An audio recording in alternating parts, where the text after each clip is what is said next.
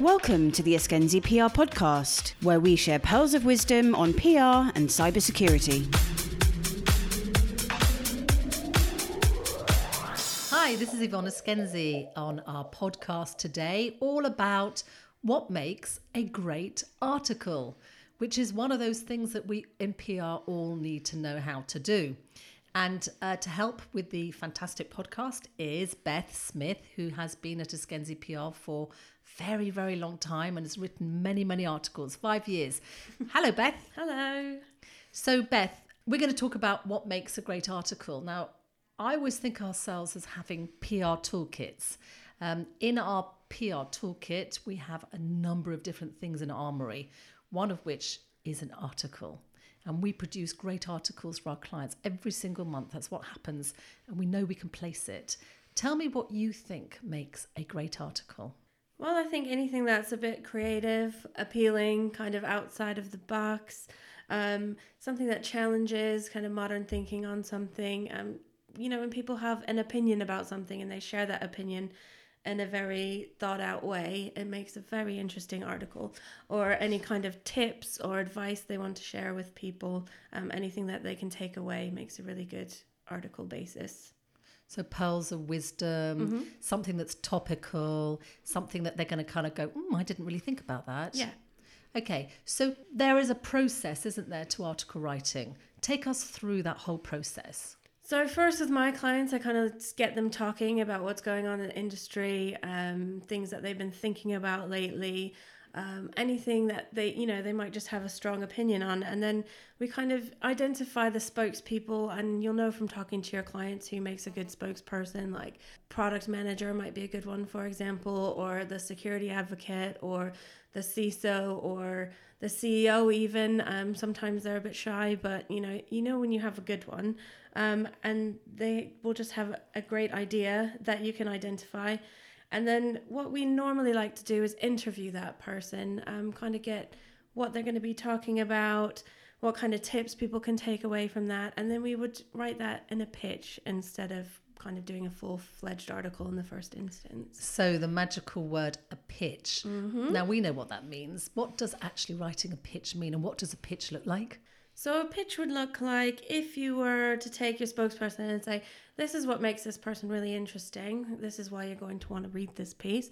There might be, you know, three to five bullet points on what people are going to learn or take away from the article. And I think getting those across succinctly in about 100, 150 words for kind of a synopsis to an article um, works really well for publications. And then you can send that in to the editors. They say, yeah, I love it. I want to have it and then you go away and write that article and they might have some input of their own to give So I know when I'm writing a pitch, I always say this is on a first come, first served basis Mm-hmm. because there's nothing that annoys a journalist more than you writing to hundreds of them and just saying, Here, I've got this great article. Do you want it? How do you get over that whole fact of trying to make sure that you make it look exclusive? Because, well, we're going to go and talk about SEO, aren't we? That's that's the whole point, isn't it? Mhm. so yeah we would like to say you know we'll write it to your word count we'll write it to any specifications that you have um, because seo as you're going to talk about it does play a huge part and has changed things so much in just the last even five ten years in pr Okay, so that dreaded word SEO. I'll tell you a little story. When I used to, well, you know, I've been doing this, banging this for over two two blinking decades. When I used to write an article, I used to be able to get it placed near on 40 to 50 times in different publications. I mean, just even thinking about that now is just insane. And you just can't do that. The real sad thing is, no way. The really sad thing is you can only write one article and it gets placed once, doesn't it? Why is that? Um, just the way Google changed things. Um, so if you've got the same headline again and again, it will penalize that content, which is very bad for the publication. Obviously, you're writing for, and they won't thank you for it in the future um, if it comes up. So yeah, there are ways around it, but yeah, as you know, you can take one article um, and kind of do it a few different times. It might be a different vertical sector publication. Um, it might just be tailoring it just a bit, changing those headlines, changing the um, sub headlines, um, and changing the words around a bit, and maybe the structure. You can get away with the same themes, um, but the same article is a big no-no these days. So you could probably take one good piece of content, that's one good article, and then you could maybe place it five times. Is that really like a, like that's our optimistic look at it, isn't it? Yes, it is. It will take it will take work. It takes work to to Yeah. do that now. So whereas before you could write the one article and have it go, you know, forty different times. No No, eh, more. It's not, and it would take a bit of work to kind of. And I think for the rewrites and for doing that, it's always useful to have somebody else do it. So if there's two of you on an account, three of you on an account, get someone to write the original article, and then have your colleague go back through it and change it to what they think. That will make it different enough. I think that's a good tip. And what about using it across different platforms? Because, you know, to make a good article, you need a good idea, right? Mm-hmm. And then you turn that good idea into a great article. Mm-hmm. But once you've done it, and, you know, like I said, once upon a time, it appeared in multiple publications. I suppose on the on the flip side, the good positive side, you can actually use an article um, and actually put different legs onto it, can't you? So with digital now and all across social media, there's so many different things that you can do with those kind of ideas. So you could turn it into more of a campaign where you create, you know, various blogs. You can create a blog series on one kind of topic. You could do podcasts, videos, um, share stuff on social media, kind of have an overarching theme. Um, and with digital, that makes it easier. But it, it- it's not straight PR, but it will help them um, and it will help get your point across in a very cohesive way. But it does actually help with SEO. Actually, going back to that again, doesn't it? Because if you put a podcast up or you put a video up, and you and then you tweet it on all your different social media channels, Facebook, um, LinkedIn, fabulous, isn't it? Yes. Just one good piece of article Yeah. content can go a long, long way, can't it? Yes, yeah. We're, we're talking about cybersecurity, obviously. How many publications um, do tend to take articles these days? Um, within our sector, I think uh, it varies, but there's kind of around 15 kind of computing security magazines.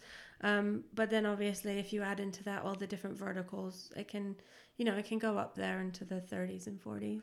Amazing. But we are looking at publications that take our articles for our clients uh, from the likes of Forbes, Information Security, SC, um, IT Security Guru, IT Pro Portal, Information Age. Uh, intelligence, CISO, computing, and then of course you've got the technical publications, haven't you? Which which want things written slightly different way, don't they? Yeah, so the more technical, in-depth pieces, it's it's a bit more difficult for PR people to write, I would think. So you'd have to find that technical person within the organization who can get across these ideas succinctly and in a way that makes sense to a wider um, group of people. But yeah, and you can get these technical articles that will be like 2,000 words or more um, with supporting images and graphs. Um, so yeah, and that would be more in the likes of computer fraud and security and network security. They tend to take those. So you just mentioned graphs and uh, pictures and things like that. I'm a real believer. I don't like reading matters um, anymore, but I do like looking at pictures. um, and they say a, a good photo, a good picture tells a thousand words. Um, how often do we use good pictures, or do you think pictures are very, very important to, to replace or, or to run alongside an article or opinion piece? Yeah, I think they are, and I think everyone's kind of sick of seeing that little lock that we all know of for security. Um, Or the little hoodie, or the little hoodie yeah, man with all the little. hoodie and yeah. Um, so yeah, it's it's good to be a bit more creative with the pictures, and then again, that can help with your SEO depending on how you label the picture. Um, so it can it can be a really good support for an article. And infographics. I mean, I hate Yes. I hate infog- I hate those boring infographics. Yeah, but infographics have to serve a purpose. So if you've got a good article and it's supported by an infographic, you wouldn't say, "Oh, I just hate infographics for the sake of it." You, you know, it'd be a good support to that story. Yeah, and infographics have got a good part to play in different stories. I know. Mm-hmm. I mean, there are fantastic images apart from infographics, but I don't like boring images. Good, good ones, nice photos, cartoons. I love to do a good mm-hmm. cartoon. They're always great fun, aren't they? Yeah. And taking your own photographs. Get a, get a good photographer takes some good photos. So what's the good? What's what's the lead time for most articles being published? Um, I would say it varies on the pu- publication, but I would say within kind of three to six weeks from the whole process, you'll have the article published. Okay, so um, what are the do's and the don'ts to writing a good article? So the do's, I mean, we kind of talked about this, but write a good pitch, write a good clear pitch about what people are going to take away. Um, another do, for example, is doing your homework about the publication that you're pitching to. Um, so so know the audience, know who you're writing to, um, and then make it interesting. So the reader has some actionable advice, tips, um, and good takeaways. So tell me, what are the don'ts to writing uh, an opinion piece? So I would say don't take it from your marketing material. Um, write a good article on an opinion, use it to sell your people and those people's expertise and not your products because nobody will be interested in your products to read a thousand words on your products um, and services. So use it as an opportunity to really sell those spokespeople and give your brand a bit of personality and offer loads of pearls of wisdom that make the everyone that reads it go, "Wow, this is amazing!" So they want to come back for more. Mm-hmm. So it's a, it's all about creating talking heads, experts, isn't it? Mm-hmm. And the final don't is don't try and get it published more than once, as it will just hurt your SEO and very much annoy a journalist if they find out. And uh, my don't is never go and pay for an article or an opinion piece to be published. Certainly not in the UK. If it's good, it, will stand on its own legs. If it's bad, it won't. But never, ever go and pay out money. So if your PR agency come around to you and say, "Oh, I've, I can place this in a publication," Never do that. That's called advertising. Very, very big difference. And of course, that changes from region to region. In Germany, though, uh, very often we work with the German publications there, and you have to sometimes pay to get um, an article placed, and it's actually worth paying because the publication is fantastic. So it does change from region to region. Um, that's all. That was really great. Thank you, Beth. You're welcome. Thanks for having me. Next week, we're going to talk about the big debate around press releases. Are they dead? Are they alive? What's the changing face of them? So remember to tune in then. Have a good week.